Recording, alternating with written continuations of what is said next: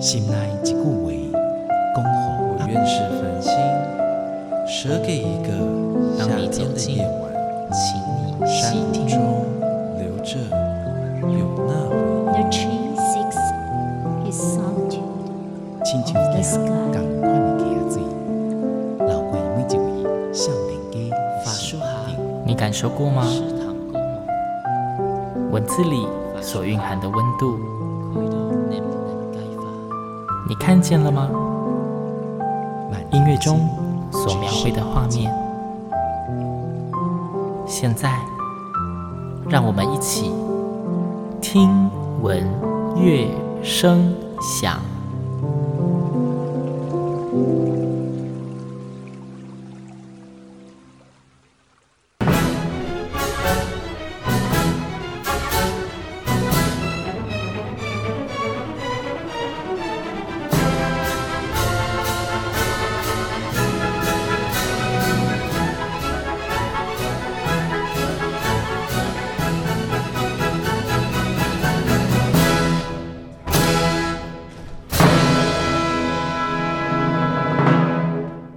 各位听众朋友们，大家好，我是新阳，欢迎再次跟我一起听闻乐声响。刚刚大家一开始所听到的那一个大概三十秒左右的音乐呢，跟今天我们要聊的主题有关哦。哎，新阳今天呢，节目里面来了一位，也不能说老朋友，但是他上次出现在新阳节目已经一年以前了。今天我很荣幸先邀请到我们的施梦文老师，施老师你好。大家好，新阳好。呃，如果有听过新阳之前的节目，尤其是在一些呃艺文演出的特辑啊，在去年也差不多就是年底这个时间，施梦文老师来到节目中介绍了一出国家歌剧院的 普契尼的啊《波西米亚人》对，施老师来到节目中介绍了普契尼的剧作《波西米亚人》。那今天施老师又出现了，大家听到施老师的声音就知道，一定是又有什么精彩的演出可以看了。我们今天的主题是十二月的演出，也是在歌剧院哦，而且这一次他一次就演了三场呢，是著名的罗西尼歌剧《塞维亚理发师》。但是在讲演出的资讯之前，我们当然要先好好谈一下这部作品，尤其是罗西尼这个名字，我觉得有些听众应该有听过，有些人觉得陌生，所以是不是先请孟玟老师先给我们介绍一下罗西尼这位是何许人也？没问题。我想大家听众对罗西尼这个名称觉得哎呀有点熟，是因为你知道吗？嗯、有一道很有名的美食叫罗西尼牛排啊，耶、oh。对，所以其实罗西尼牛排呢，呃，基本上是罗西尼发明的牛排。哦，是真的有，对，真的的。真的是有关系，因为罗西尼他是一个大美食家。啊，对，但是呢，他在成为真正的美食专家之前，他是一个大歌剧作曲家。啊，先是歌剧作曲家，对对对，才变成美食家。是的，那我们就稍稍简单聊一下罗西尼这个作曲家。嗯，那他是十九世纪初意大利的歌剧名家。嗯，OK，那罗西尼呢，他年纪很小就念音乐院，但是他觉得音乐院所给予他的不如他自己读海顿或读莫扎特的谱。哦，自己自修，对，他觉得莫海顿莫扎特可以带给他更多音乐上面的能量嘛，所以后来他就在十八岁的时候就辍学了，然后他就立志要当一个歌剧作曲家。嗯、对，那的确他相当有天分，所以很快的就被剧院的经理人所看中，所以歌剧就一步一步越写越多，然后就非常非常成名，而且他那个成名的你可能不敢想象，说欧洲整个欧洲大风靡，就是有一种呃叫做罗西尼热潮哦。对，是红遍整个欧洲的那一种，没错。那尤其是这部《塞维亚理发师》，是算是一个代表作之类的，相当相当重要。那其实罗西尼的歌剧内容，其实他呃严肃歌剧也写，喜歌剧也写，但是他的这个音乐的语法在喜歌剧里面却非常的到位。嗯，就是很，就是简简直是浑然天成的那种幽默因子会在他音音乐里面散发。是什么什么歌剧界歌剧界的周星驰这些东西吗？对，哎、欸，你这样讲好像可以呢。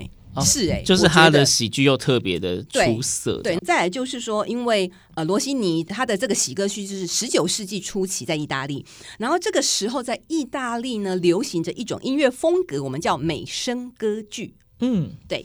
那什么是美声歌剧？美声歌剧就是所有的歌手会在歌剧里面炫技。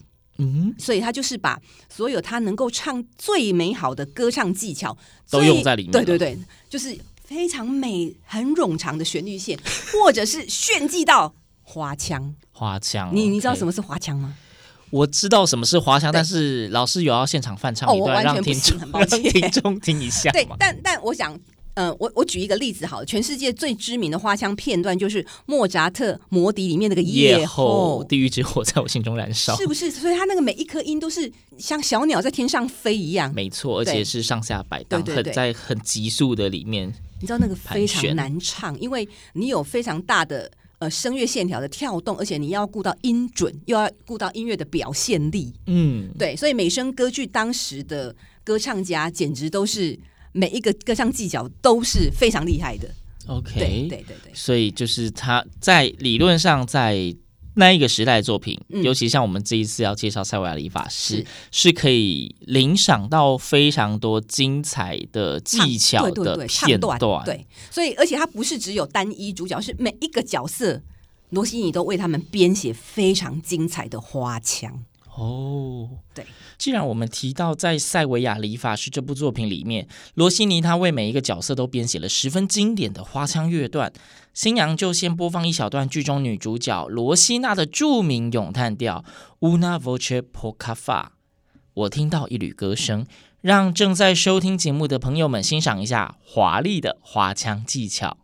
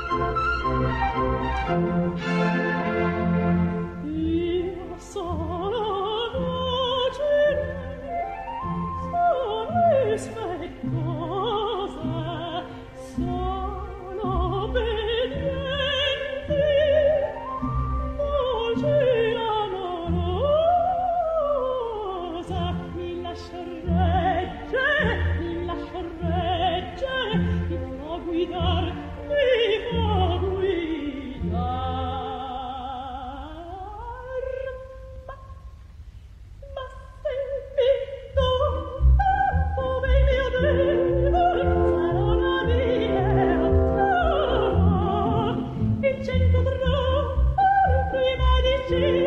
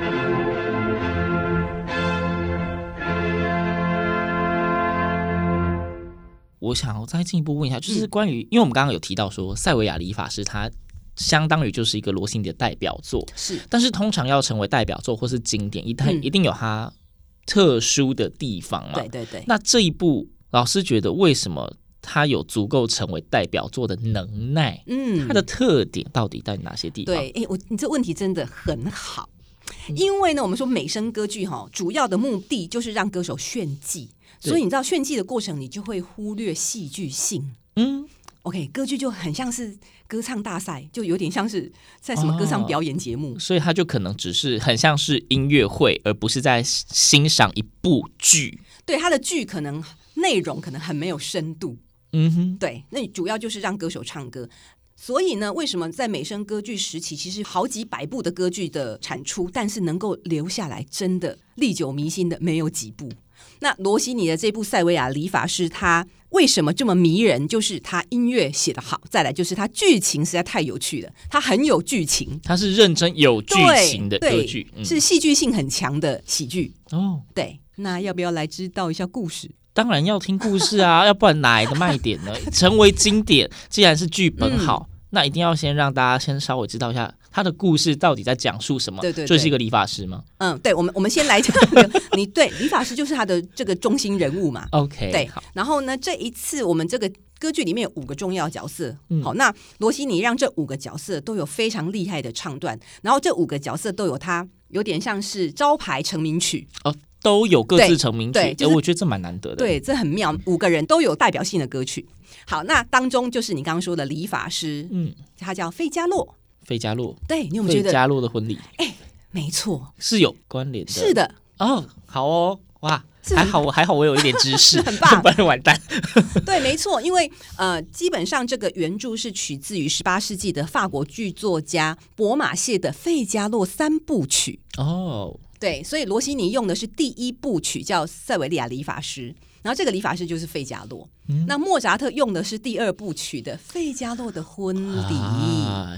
对，所以他的故事是连贯性的，连贯性的，对连贯性的意思，我现在有点，我我觉得我快岔题，但是我很想问，连贯性的意思是，当我看完塞维亚理发师，对。我再接着去看费加洛的婚礼，他们的故事是有串接性的。是的，你你说的是没错，但是只不过是因为，呃，这个剧本是早就已经出现，这个戏剧故事是很早就出现，所以莫扎特其实比罗西尼还早。对啊，所以莫扎特喜欢他的第二部曲，所以他挑了第二部曲写故事，嗯嗯嗯、但罗西尼是之后写的第一部曲，那。角色是连贯，但是音乐属性其实是很不相同的。当然，毕竟作曲家都差那么多。对对对啊，所以说我们刚刚说，呃，其实，在塞维利亚理发师里面，最主要就是这个费加洛，他会凑合阿玛比瓦伯爵跟罗西娜这对情侣在一起，嗯、所以费加洛的婚礼就是延续这个故事。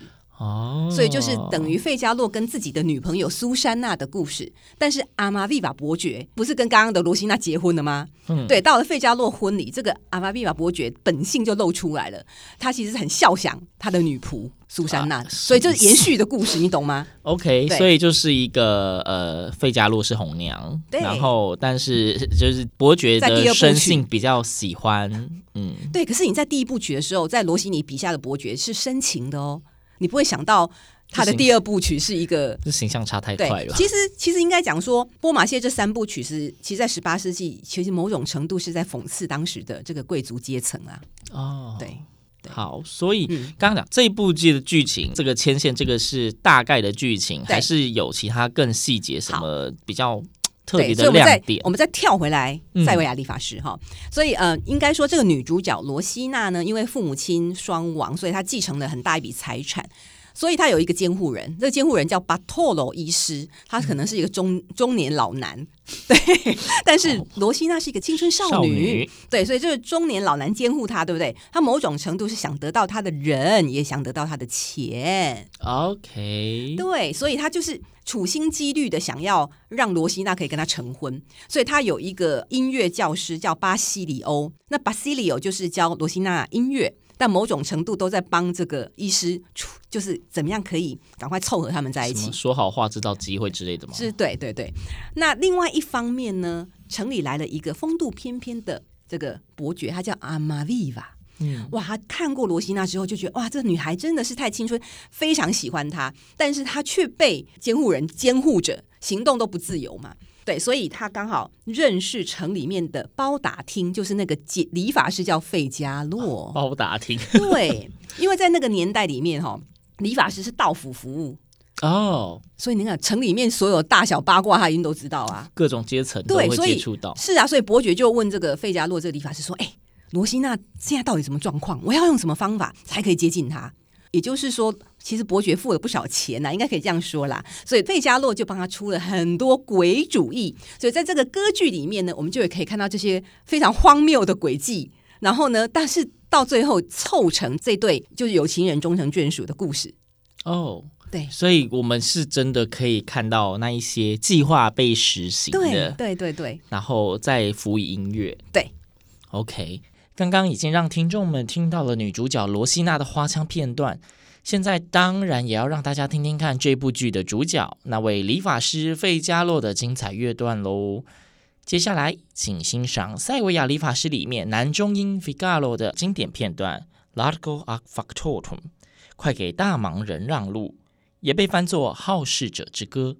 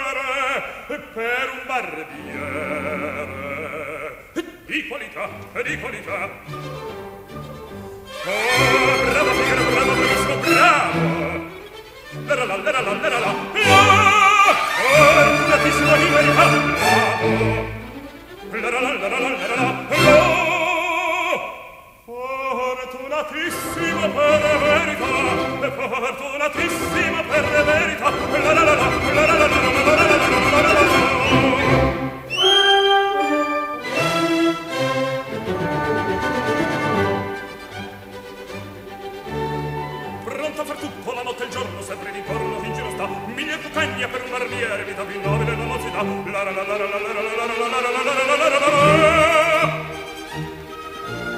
per la sole petti le lancio te farre di salve comando per la sole petti le lancio te farre di salve comando e la risorsa e poi del mestiere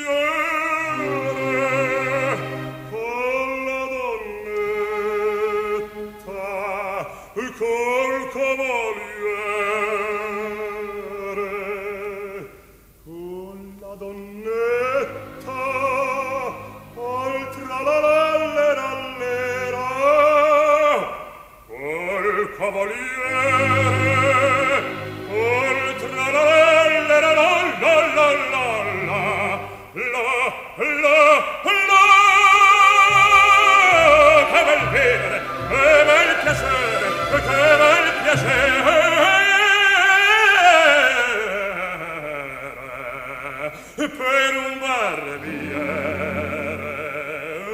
di qualità, di qualità tutti mi chiedono tutti mi vogliono e donne ragazzi e vecchie fanciulle. O la parrucca e presto barba e qua la sanguigna e presto il mi chiedono.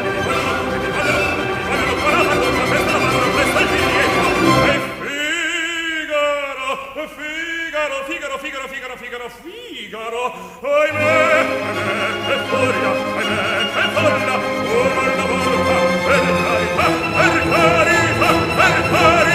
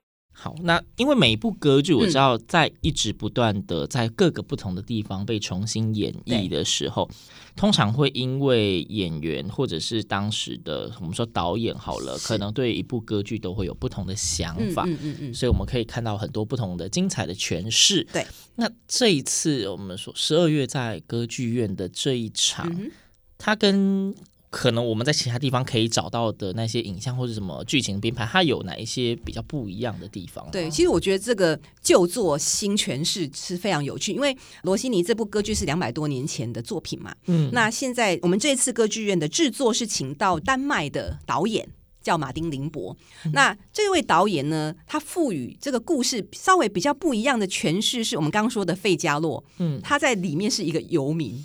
哎。对，可是他假扮成理发师啊，他是假扮成理发师，然后去凑合这些故事。但是原本的故事里面，他真的是理发师。对对对，对，对，哎，对，为为什么会是这样的设定？对，就所以其实，嗯、呃，一个导演他可以有自己的新的概念付诸在一个旧作上面。嗯、所以其实马丁林伯他把它设定在想要呈现就是那种默剧的幽默感、默剧美学上。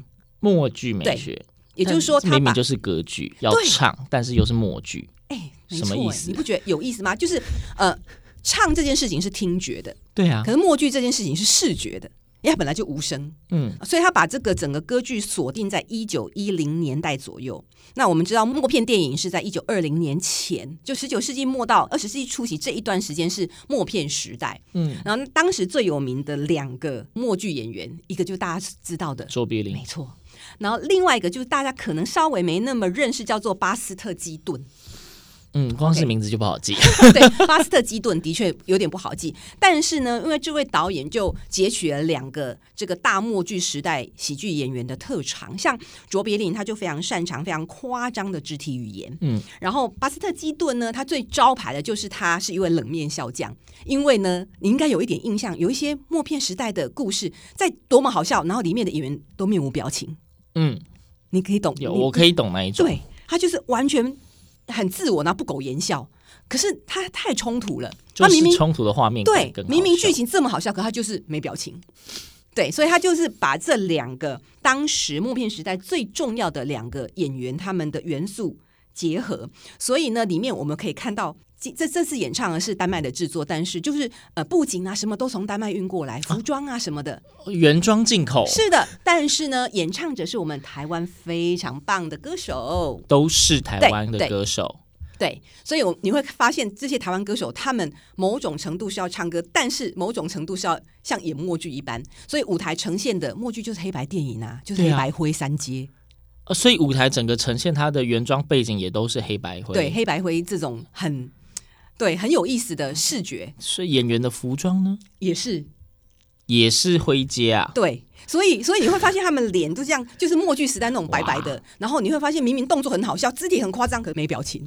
他就结合那两个喜剧，就全部融在一起了。对，对，因为默片的时代就是那种动作很快速，所以他就是很快速节奏的演出风格。嗯，所以以戏剧上来讲，它是很具这个默剧的这种美学啦。所以我们可以说，就是因为讲到很快速，就是一个所谓的绝无冷场就对了。嗯，没错诶，因为导演希望他把整个剧情的安排，他还有那些快速的节奏、肢体语言，它其实非常紧凑嘛，所以你不能漏掉舞台上任何一个 moment，所以你要非常专心啊。嗯、对，所以他想要让紧紧抓住观众的视觉跟听觉。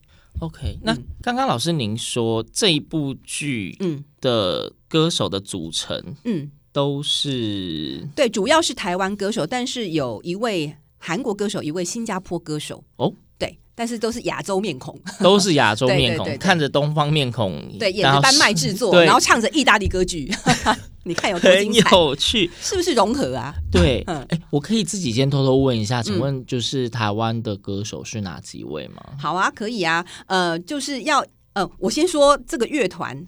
是国家交响乐团。哦，NSO 对对对，然后指挥是廖国民老师，很棒的指挥，香港。对，很棒的指挥哈。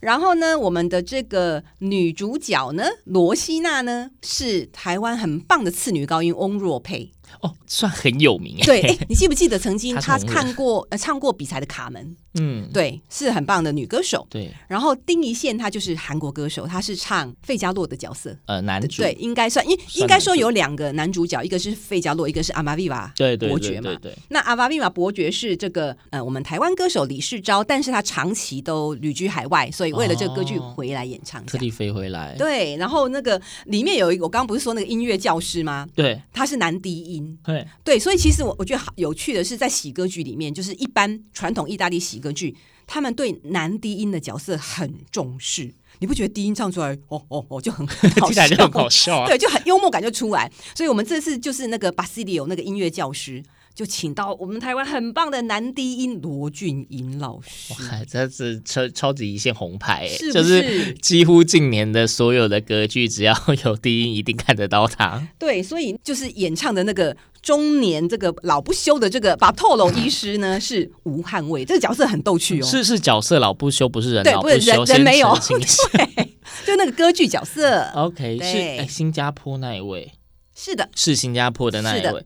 OK，那老师你自己本身已经有曾经看过塞维亚理发师，对对不对对。但是我当然不是这个制作，所以我很期待。我相信不是这个制作，但是我很好奇的是，嗯你之前观看的时候，对你自己的感想如何啊？哦，我觉得罗西尼的音乐实在太好听了，因为其实我觉得这部歌剧很重要，为什么可以这么的迷人？就是它非常平易近人，它没有门槛，他的音乐本身也没有门槛完，全没有，因为他他就是美声实习，就是一定要旋律优美，嗯，就是你很容易就跟着哼唱，大概听一次你就可以跟着哼唱那种好听，就这么好听。都快变口水歌了呢。呃，也倒不至于啦，但是就是它太它太优美了，因为这本来就是美声实习的特色，所以呃，我觉得罗西尼的这个歌剧，当然它剧情实在太幽默了。你我我真的不想剧透，我希望大家可以进去看，因为 这个费加洛到底用什么诡计，他出了几个诡计实在是太有意思了。对，让这个阿玛维瓦伯爵可以进去巴透罗医师家去接触，去跟这个罗西娜有机会约会，嗯，很妙。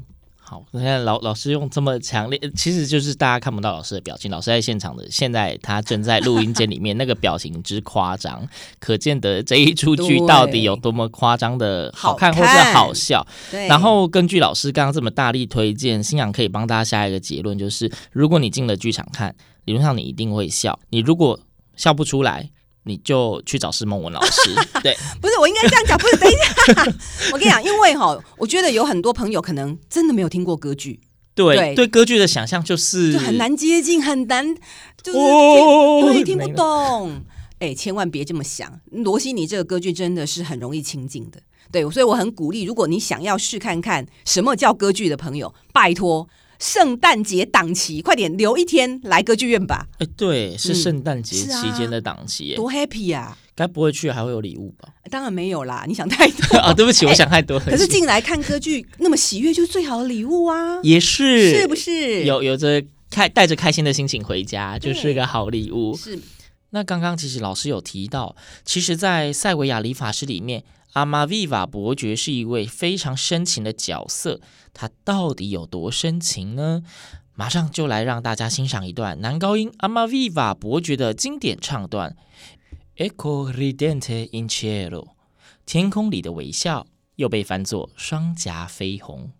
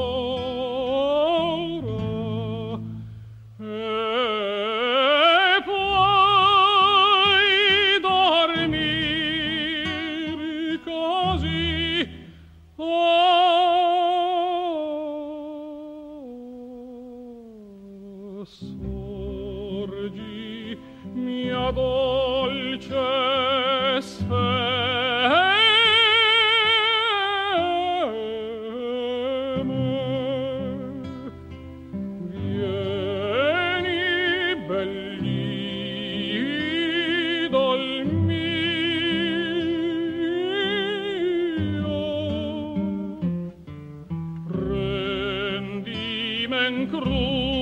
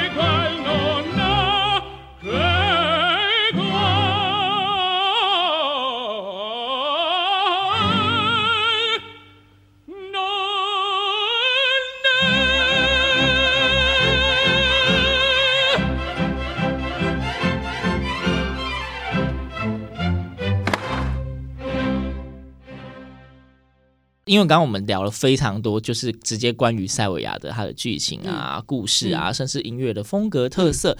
嗯、呃，我们还是要做一点重点整理啦。如果希望老师用比较简短的方式跟大家推荐或是介绍这一部罗西尼的《塞维亚理发师》，嗯、老师可能会想用什么样的方式跟大家再重点宣达一下呢？对，就是呃，罗西尼塞维亚理发师，他算是呃歌剧里面的极品喜剧。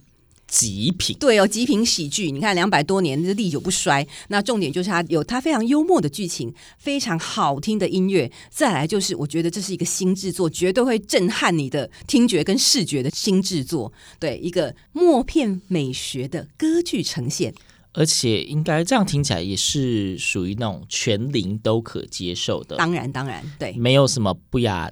哦、就是没有特殊的，就是大人小朋友都可以，老少咸宜的好歌剧都会很开心。对，就是你就进来听歌剧吧。我讲这么多都没有用，就是买票进歌剧院，就是买票进歌剧院。而且这是难得有三场，对你不要再说你没时间，一个礼拜。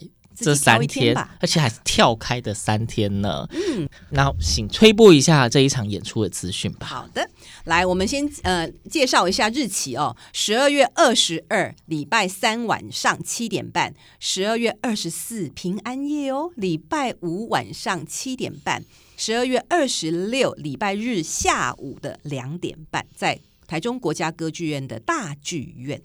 礼拜三。礼拜五、礼拜天，对，三天啊，都有隔一天的休息时间。嗯、那其实新阳自己私心啦，嗯、私心推荐，嗯，因为其实大部分的那些大型的展演都是在周末，嗯，然后你们也知道，那是一个圣诞节档期，我相信大家会趁着圣诞节想要跑出去玩，例如说你可能平安夜晚上要陪着另一半、哦、或是亲爱的人吃大餐，嗯、那吃饭就好好吃饭嘛，对不对？那所以你你有没有觉得，就是十二月二十二这种礼拜三这个时间，就相对的就漂亮很多呢？你又不会卡到跟人家约会的时间，欸啊、又不会跟人家挤，你这说法很棒，而且礼拜三是首场哎、你比人家都还早看到首演呢、比人家早看到首演，对，而且我真的觉得就是像礼拜五就是平安夜，要把时间。留去吃大餐，礼拜天周末大家就知道，呃，歌剧院位于呃所谓的台中七期附近，有两大百货公司，对，精华地段，您开车骑机车都会塞车，找不到车位。可是这个问题，我相信在周三的晚间就会迎刃而解。欸、真的哎，对，我刚刚突然想到塞车这件事情，就觉得好恐怖哦。对，平日的悠闲晚上，然后看个好看的剧。又不跟人家挤，没错，所以新阳本人也会去看礼拜三的，那就欢迎大家到歌剧院现场去捕捉野生的新阳。